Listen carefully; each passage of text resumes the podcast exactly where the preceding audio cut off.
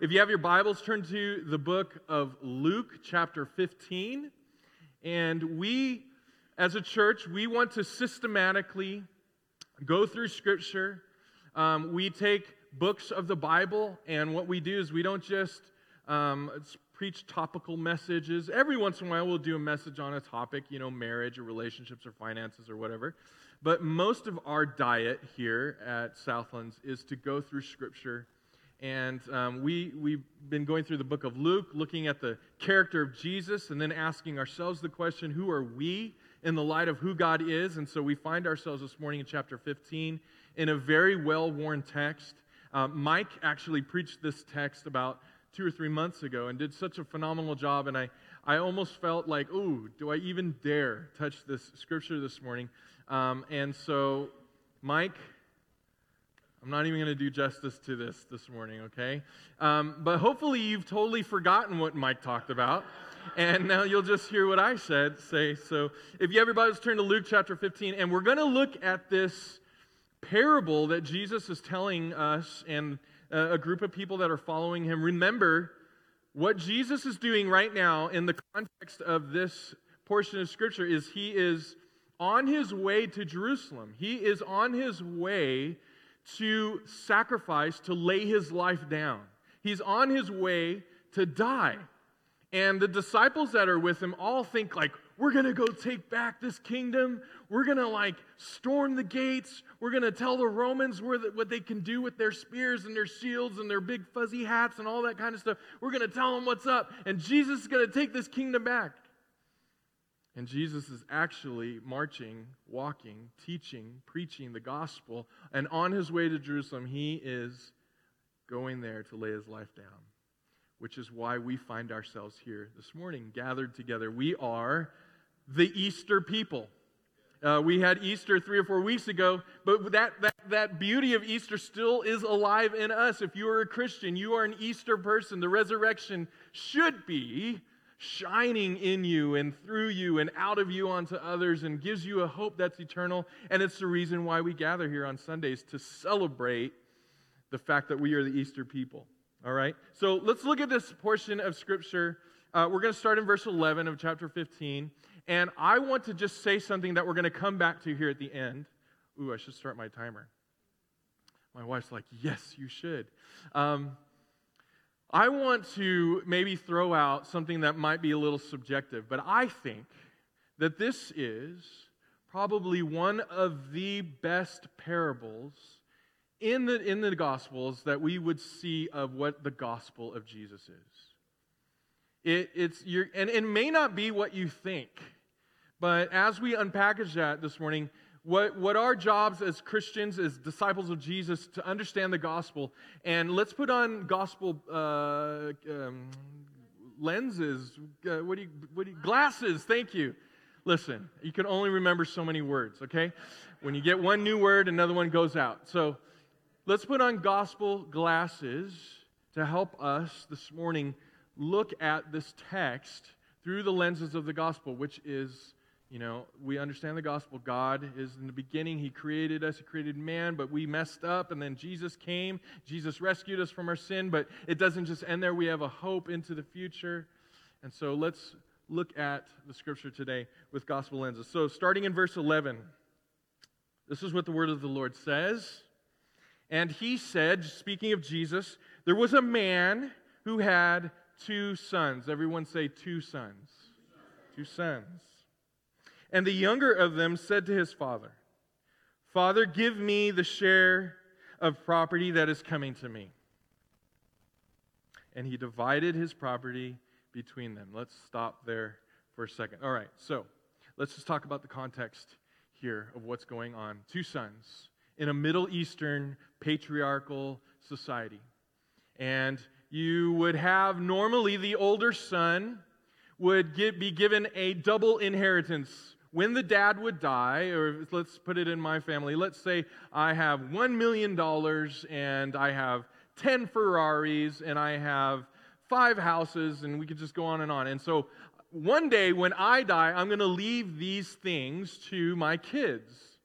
And the oldest son, who would be Sam here, he in, in my little boy Judah, it would be like my two boys, and then Judah coming up to me and saying, Dad, I want the stuff that you're going to give me when you're dead, but I don't want it when you're dead, I want it now. See, this would have been very insulting. This would have been as if the kid was saying, Dad, I actually can't wait for you to die. I actually, I don't want you. I don't want your fathering of me. I don't want your love as a dad. I don't want your paternal, you know, leading and guiding. I'm, I'm kind of beyond that now. I've become a man. Give me what I'm going to get when you're good, gone, and dead. And then what we see here is that the dad doesn't get all flustered. He doesn't get all upset. He doesn't like shake his fist. You darn youngin' generation, you don't have any respect. You dishonorable little, you know, twerk. You little. He just says, okay. And he gives them the inheritance. This is a big deal. And if you were in the context of hearing Jesus speak this to you, you would have probably gone, there would have been a big gasp because this would have been so disgraceful that no one would ever think of doing something like this. And yet, Jesus tells the story about this situation. The father doesn't disown his son, just grants him his request. And, and by the way, this would have been at great, and I say great, that's probably too small a word, great emotional cost to the dad great emotional cost. I mean, imagine if your son came and told you, hey, I wish you were dead. That would have been pretty hard. But not only just emotional, but physical and financial cost. Now he's got to divvy up everything. Now he's got to, he wasn't prepared for this. Now he's got to make preparations for his son to have this. So this would have cost the father a lot in this situation. Let's keep reading, all right? So now let's look at verse 13 through 19. This is what it says here. Not many days later, the younger son gathered all he had and took a journey into a far country, and there he squandered his property in reckless living. And when he had spent everything, a severe famine arose in that country, and he began to be in need. So he went and hired himself out to one of the citizens of that country who sent him into the fields to feed pigs. And he was longing to be fed with the pods that the pigs ate, and no one gave him anything. Verse 17. But when he came to himself, when he came to his senses, he said, How many of my father's hired servants have more than enough bread? But I, I perish, I perish here with hunger. I will arise and go to my father, and I will say to him. Now, he's, he's thinking to himself, what am I going to say? You ever have, like, you know, you, you may have an estranged relationship, or there's a funkiness or a crunchiness between you and a friend or your boss. Maybe you're trying to get favor with your boss because you know you're going to take a vacation that's going to, like, maybe fall into this big project, and you're trying to rehearse. You're in the shower, you're washing your armpits. Okay, I'm going to say this first, and then I'll say this, and I'll try to get on his good side, right? That's exactly what's going on here. And he says, I will rise and go to my father, and I'll say to him, Father, I have sinned against heaven and before you. I am no longer worthy to be called your son. Treat me as one of your hired servants. Man, it's pretty, pretty sad, right? He's got these delusions of grandeur. He's like, man, if my dad gives me my inheritance now, I'm in the prime of my life. I can like just do whatever I want to do, and I am strong and I'm able and I'm competent. By oh, I don't know, I deserve it. I'm a man. Yeah, I was just hearing uh, yesterday uh, a, a friend of ours had a birthday party for their son, and their son was getting ready to get sung "Happy Birthday." How old's, how old's four? He's four now. Okay, He's four, and as before people were, he knew the moment was coming, and he, he sat himself down at the table, folded his hands like this, and just smiled and got ready for everybody to sing him happy birthday because this was his moment. All right, sing it. And as they were singing it, he was just like, That's right, that's right, it's all about me. And you can imagine this son is saying, Give me my inheritance. Oh, it's coming to me, it's all about me. But then he finds himself not actually competent and able because his character couldn't keep up with the wealth that his dad had given him. And so he's in a hot mess. And he finds himself, I don't know if you've ever been Pirates of the Caribbean. I always think of this every time as the guy who's drunk sitting there with the pigs. I don't know if that's that's probably not what happened, but and he's thinking to himself, "Oh my gosh, if I could just even eat what the pigs are eating, I know what I need to do. I need to go back to my dad. I need to get into my dad's good graces. Don't we do that sometimes with God? Don't we do that sometimes? Like we, we mess up. God, we know we've been forgiven. We know we're God's son or daughter. We know we're his child. But sometimes there's moments in life where we feel like, man, we just messed up too much. I know what I need to do. I need to like think about how I'm going to get back with God in good graces with Him. And so, all right, this is how I'm going to pray. This is how I'm going to line up. And I already know, like, God's going to say something like, you need to do this, this, and this in order for me to accept you back. So, what we do is we think in our minds, we prepare this way of life, like, I'm going to set this up so that God cannot refuse me coming back to Him. I'm going to make him an offer that is so good that I won't even I won't even say, "Hey, I need to like be totally restored. Just let me back in the door and I'll do this, this, and this. You've seen it in the movies. God, just, just let this happen. I'll give you my whole life. And that's what the son's doing here. He's trying to bargain with his dad. Let's keep reading. Verses 20 through 24. And the son, the younger son, and he arose and he came to his father. I love this word, but here. It's a beautiful word in the context of the story here. And he rose and he came to his father, but while he was still a long way off, his father saw him and felt what? Compassion. And he ran and embraced him and he, he kissed him. And the son said to him, Okay, here he goes. He's like, Okay, my dad, he, you know, he didn't greet me with the like stern face. He's probably a little confused, but he's like, I'm not sure what's going on, but okay, I rehearsed this moment. I rehearsed. So here I go. Here I go. And he says, he saw, and he felt compassion on him. In verse 21, the son said to him, Father, I have sinned against heaven and before you. I am no longer worthy to be called your son. Verse 22, another beautiful but but the father said to his servants, Bring quickly the best robe and put it on him, and put a ring on his hand and shoes on his feet, and bring the fattened calf and kill it. Good ribeyes. I mean, good, nice marbling what's going on here. Bring the fat calf and let us eat and celebrate. Why? Because verse 24, for this my son was dead and is alive again. He was lost and is found. And they began to celebrate. I love this right here. Don't we love this portion of Scripture? It's so good. It's so good. I, I love that the, the dad's like, I don't, I mean, for some reason in my mind it goes to like a Western now all of a sudden. And he's sitting there on the rocking uh, chair and he's on the porch. And the mom's like, What are you doing, dad? And she, he's like, I'm looking for my boy you know he's never going to come back. No, he, he, I'm looking for him. And, and the Bible says that a long way off, he sees him in the distance. And the dad doesn't wait for the boy to come up to the porch and kneel and grovel and, you know, blah, blah, blah. He runs to his boy.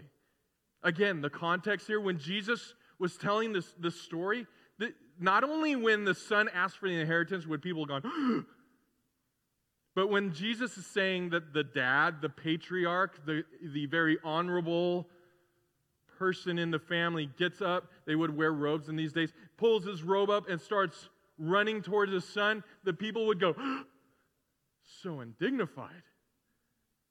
How dare he do such a thing? And we see the dad just run and he kisses him. And I love that, the Bible says here that the, the son starts into his story. Jesus says verbatim what he the boy would have rehearsed, and he gets about halfway through it, and the dad just says, Ah, shut up! It doesn't matter. Hey, hey, hey, you guys, go go get the party ready. And and he they celebrate and they don't just celebrate. I mean, they so I mean, they're getting like earth, wind, and fire is happening here, okay? It is like, and it, it is not just a party with party favors. I mean, it's like the you when you kill the fattened calf, this is like the moment we've all been waiting for. This would have cost the dad a lot. Beautiful story, isn't it? Very often, what we do with this parable is we like to focus, usually, on the younger son. Um, normally, that's kind of, you know, whenever you've heard this story, if you've been in church for more than five minutes, you probably heard this story before, and this is the hundredth time, and you're like, oh my gosh, I could preach this story. Actually, Kelly, you left this part out. But the reality is, the story, the, the story Jesus is telling, it is about the grace of God. It is about you and I in the sense of we are reckless sinners, and God goes out and He entreats with us and, and He pulls us out of the miry clay. But actually, the point and the direction of the story is actually towards someone else. And we, us to be able to understand that, what we need to do is go back to verses 1 and 3. So let's do that this morning. At the beginning of these parables, here's what we see. Now, the tax collectors and sinners were all drawing near to him. Who's the him? Jesus. Who, who's tax collectors and sinners? In this society and in this culture, these guys are the worst of the worst of the worst. They are the Benedict, Benedict Arnolds. Tax collectors. Jesus is hanging out. You're supposed to be this great rabbi. You're supposed to be this very holy man. You're supposed to be living out what you're saying. You're leading all these people in this, you know, kind of seems like you're a, you're you gathered disciples to yourself, and this is the people you're going to hang out with? The people who smoke, the people who look at inappropriate things, the people who talk like sailors, the people who don't live the way that we live, the people who do all the things that society frowns upon, you're going to hang out with these people? Well, look at this. Verse 2 And the Pharisees and scribes grumbled and said, This man receives sinners and eats with them. So, how does Jesus respond? Let me tell you a little story. Let me tell you a little story. And see, yes, we are supposed to look at this parable and put ourselves in the parable, and, and we should identify with the younger son. But what Jesus is trying to push against here this morning and back then is for us to identify that we have these little Pharisees inside our hearts. We have this thing called the older brother syndrome. We have something in our hearts that looks at people's situations and circumstances, and we think that we should be the judge of who gets what and who doesn't get what and how people should be treated because why not? We deserve it. We are the ones that keep the rules. We're the ones that have the name Christian before anything else. We're the ones who live our lives a certain way and a certain ethic and a certain morality. We set aside our lives. We read scripture. We know these things. How dare those people act and as if somehow they just got a free pass no way. This is crazy, totally unfair. And Jesus would say to you this morning, guys, I have a little story to tell you. See, we're, we're supposed to ask the question Is there a Pharisee in my heart? And I would say the answer to that is yes, there is. There's one in my heart. And there's probably one in yours too. So if you're a disciple of Jesus this morning, what are we to do with that? Well, let's keep reading the story. You guys doing okay? All right. verses 25 through 28. This is what it says. Remember, how many sons were there? Two sons. We've talked about the first son. Let's talk about the second son.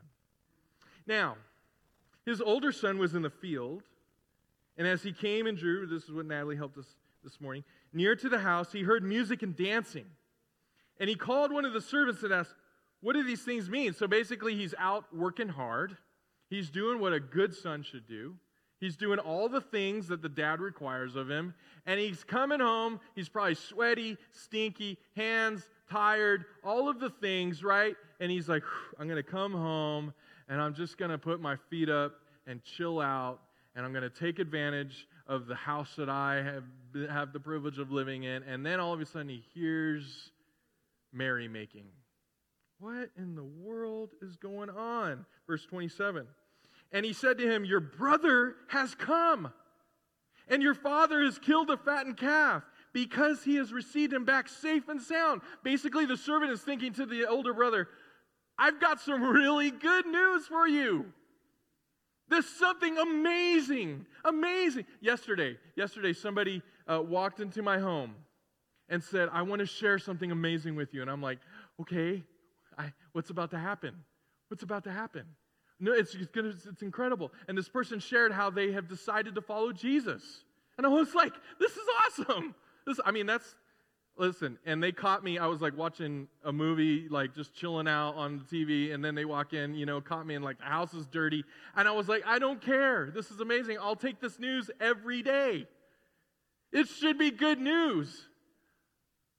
So the servant tells him, listen, your brother that we, we we knew he was messed up. We didn't even know if he was alive. He came home.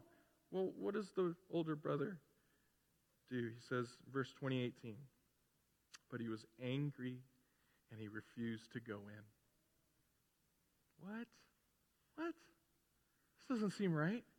And friends, here, here's, I think, what we need to ask ourselves this question Your reaction to someone receiving grace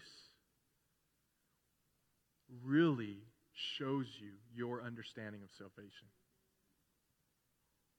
How do you feel when somebody gets something they don't deserve that you felt like you deserved? Are you so excited for them? Are you like, wow, J- Jenkins, Johnson, whoever you are, I'm so glad you got that promotion and I didn't? I mean, I've been working hard, but I was really hoping that in my hard work, you would get the promotion. Nobody does that. Everybody's like, what the heck? I've been putting in overtime. I've been putting in like extra overtime. I've been working late hours. I haven't seen my kids. And then all of a sudden, so and so. Oh, it's because he's the boss's kid. And see, your reaction towards someone getting grace, towards someone getting something they, they don't deserve, it will reveal to you how you understand your salvation. Why? Guess what, guys? Did you know that you did not earn your salvation? Did you know that it was a free gift to you? Did you know that there was nothing that you could do to earn it? Nothing. Nothing. Zilch nil. I'll say in Spanish, nada, nothing. Let's keep reading the story. Verses 28 through 30, it says, speaking of the older son, but he was angry and he refused to go in. His father came out and he entreated with him, but he answered his father. And look at this response Look. Look, these many years I have what? served you. And I never disobeyed your command, yet you never gave me a young goat that I might celebrate with my friends. But when this son of yours, man, look at the language here, doesn't even recognize his own brother. When this son of yours came, who has devoured your property with prostitutes, you killed the fattened calf for him. Holy cow. I mean, the fact that the, the young, older son here says to his dad, Look, look, let me just set you straight, dad. Let me just tell you why you are absolutely wrong. And then he goes through this list of things why he feels like it's he's worthy to feel un, to, to feel spat upon and put down and dishonored and etc etc let me go through this list and friends the warning here to us this morning is because we all do it myself included is when we think at times we deserve certain things owed to us and we don't get them that somehow we have any means of being able to earn our favor with God. That we think somehow we have fooled ourselves. Look, God, how hard I've been working. Look, God, how faithful I've been. I, I give regularly and consistently. Then why is my car breaking down? Actually, God, I feel like you owe me something. God, look at look at all the time. I mean, Lord, honestly, if you were to add up all the hours that I give freely and I don't ask anyone to compensate me for these things, it would probably be like at least a full-time job. Why are you not blessing my bank account? Why is it really hard right now? I feel like you owe me something. And actually, this person, it feels like I've been actually watching them and they're not doing half as much as what I'm doing. And why in the heck are you blessing them and not me? I deserve that, not this person. You ever feel that way? It's okay. You're in good company. I feel that way. Let's, let's look at some of the truths here. And, and I want us to understand, friends, both sons are lost.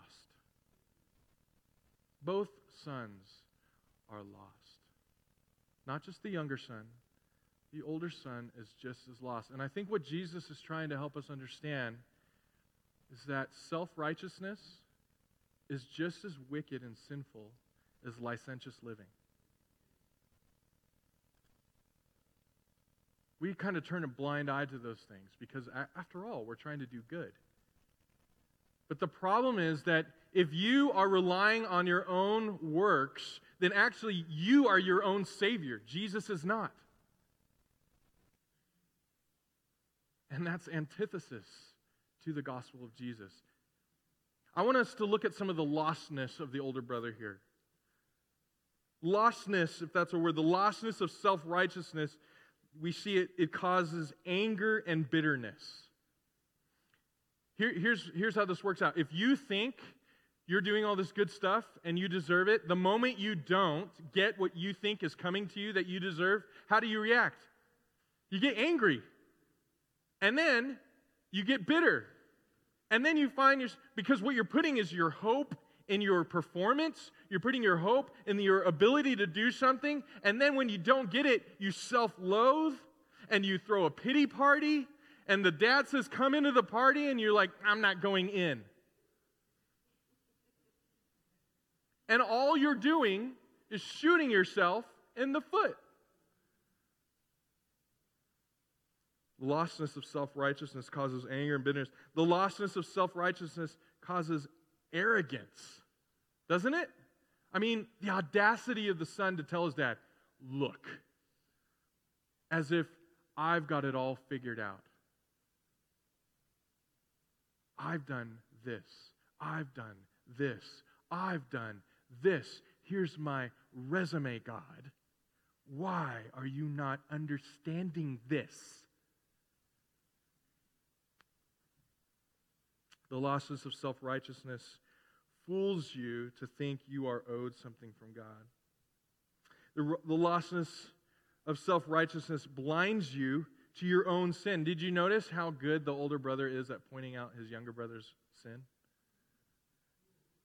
He's like, well, I mean, it doesn't even say this earlier, but he says, This son of yours squandered your possessions with prostitutes. Dad, by the way, I don't know if you saw this, but let me just point it out to you. I'm way better than the, my younger brother, and he did this, and he did this, and he did this.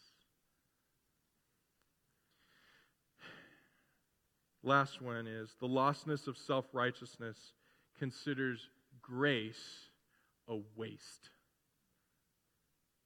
You know who was like this in the Bible? Remember Judas?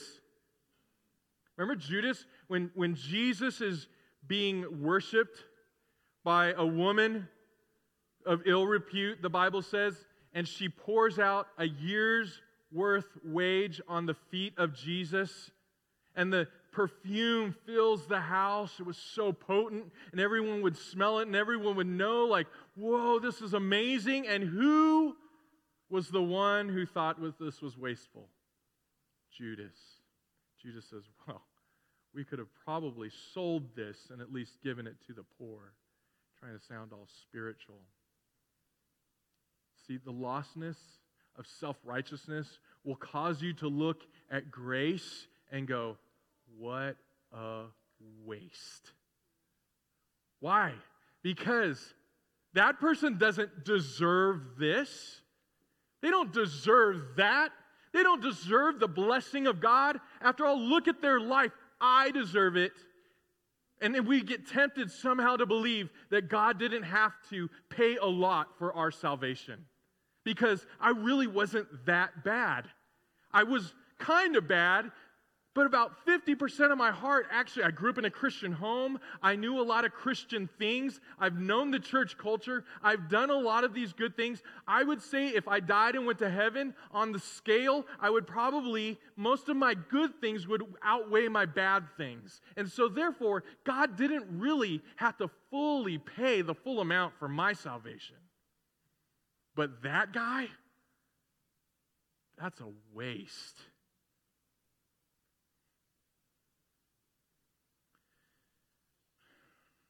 I want to ask you guys a question. If you have your Bibles or your apps, I'm just going to give you a moment to turn to Luke chapter 15, verse 11, and physically look at it for a second. Luke chapter 15, verse 11. Now, what does your title say above that verse? The prodigal son. And while, yeah, let me just explain something to you, those of you who might be newer to Scripture. That title was not something Jesus said. When he would speak, he wouldn't stop and go, Let me give you a title here the prodigal son right? And then step into his story. It's actually, it's just recorded, Jesus is talking. But what publishers have done is they've gone into the Bible and it wasn't written with chapters and verses either. People who are smarter than me and you have gone through there and broken these things up. And sometimes they've added titles over Scripture. And I would say, friends, this is one of those moments where the title is actually not that helpful. Because, yes, this parable is meant to teach us about prodigal living. But what I want us to understand this morning, well, first of all, let's just even uh, uh, clarify what does the word prodigal mean, okay? Here's what prodigal actually means it means spending money or resources freely and recklessly, wastefully extravagant. All right. Was the younger son prodigal in his sin? Absolutely. But here's where I think we need to put the emphasis this morning is that God is prodigal.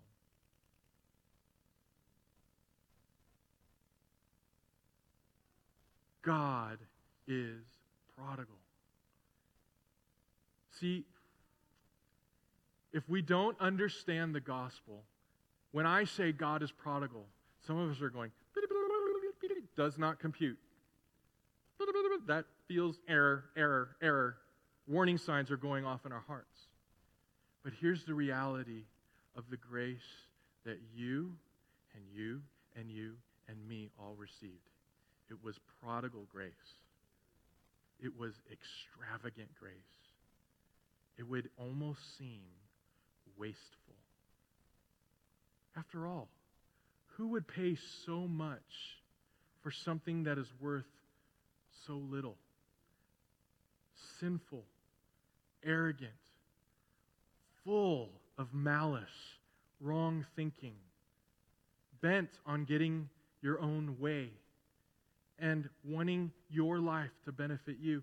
And then God, in His grace, steps into your life and pours out His prodigal nature upon you and rescues you from your sin, no matter how good of life you may have led in the beginning, no matter how perfect your home, your Christianity culture was, no matter how many times you went to church, no matter how many times you listened to sermons, no matter how many times you read the Bible, no matter how many times you've given money to charities, no matter how many times you have done all the good things, God's grace on you for your salvation is prodigal.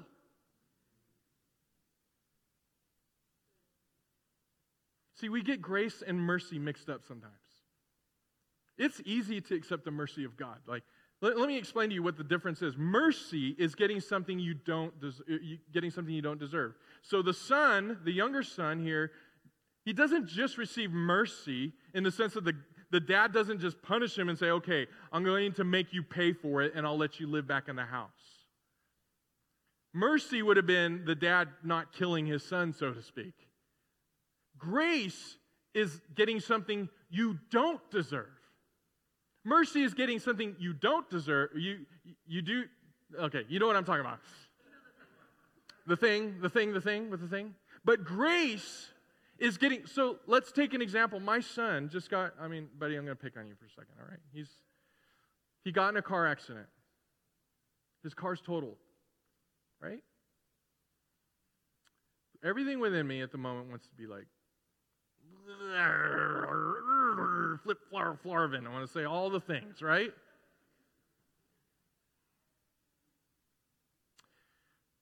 But grace to my boy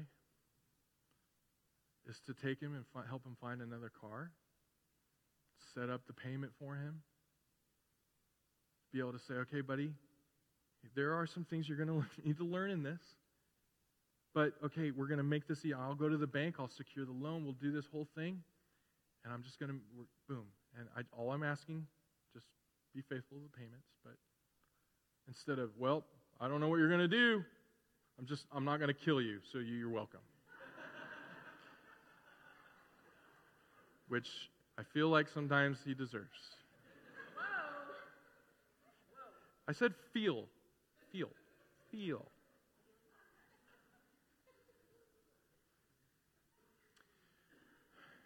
And we get, somehow we go, okay, it's all right for God to have mercy. That's okay. It's okay for God to have mercy. Of course, He's God. Be merciful, God. Yes. Okay, please don't smite me. Okay, thank you. But in order for God to go just beyond not killing us and then blessing us, and something we don't deserve is prodigal. See, the whole point of this story, friends, is for us to understand the nature of who God is. And we go through our whole lives, Christian lives, hearing messages about the Bible all the time, with somehow we can't get this wrong thinking out of our brain that we have to earn our salvation. It doesn't work that way. You cannot, it's impossible. You could do all, all of the things. And unless God pours out his grace on you, you will not be saved. It is only the prodigal grace of God that we find ourselves in right standing with God. It is only the fact that God initiated salvation and He came to you first. He says, I choose you in spite of you. And I'm not just going to have mercy. I'm not just going to not let you burn. I'm going to like bring you now into a family. I'm going to like, you're, once you were in darkness, the Bible says, now you're in light. Once you were this way, once you were an enemy of God, now you're a friend of God. Once you were a, a child of disobedience, now you are a child of God, and I'm going to put you into this family, and as your dad, I'm going to give you all the rights that come with this family name.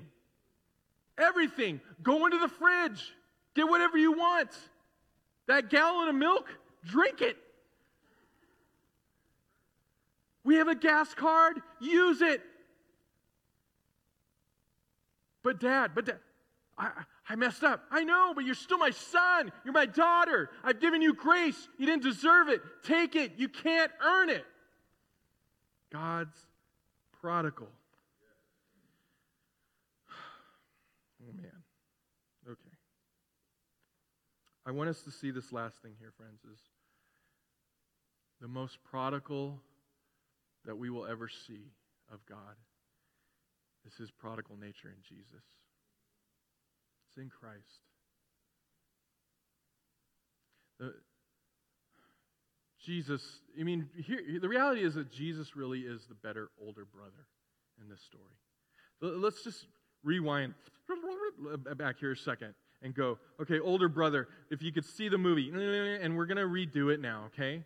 Older brother's working out in the field, and the story we know is that the older brother hears about his younger brother who doesn't deserve anything from his dad and he gets angry and he's bitter and he tells his dad what's up and I've done all these things, I've earned it, blah, blah, blah, blah, blah, blah, blah. Reverse now. Insert Jesus, the better older brother. Remember here, guys, Jesus is talking about lostness. He starts off with the lost sheep, and he talks about a lost coin, and he's talking about lost sons. And he's telling this to Pharisee hearts. And he's saying, listen, actually, I'm the better older brother. I'm the truer older brother. I don't know if you realized why this older brother actually got pretty upset. It's not only does he feel like he earned his dad's good graces, but the fact that his younger brother is returning now, do you know that some of his inheritance is now getting used up? Wait a minute. The best robe I had my eye on that robe. That ring, the family ring, that was going to be my, my ring. I was going to give that to my kids.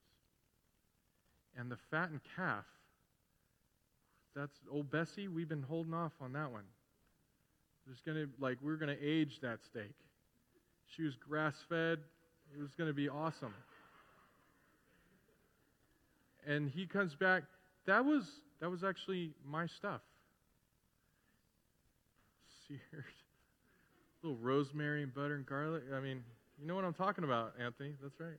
All right, my wife's telling me move on. It actually did cost the older brother a lot. Now his younger brother is dipping into what he's already squandered. Now he's dipping into his inheritance.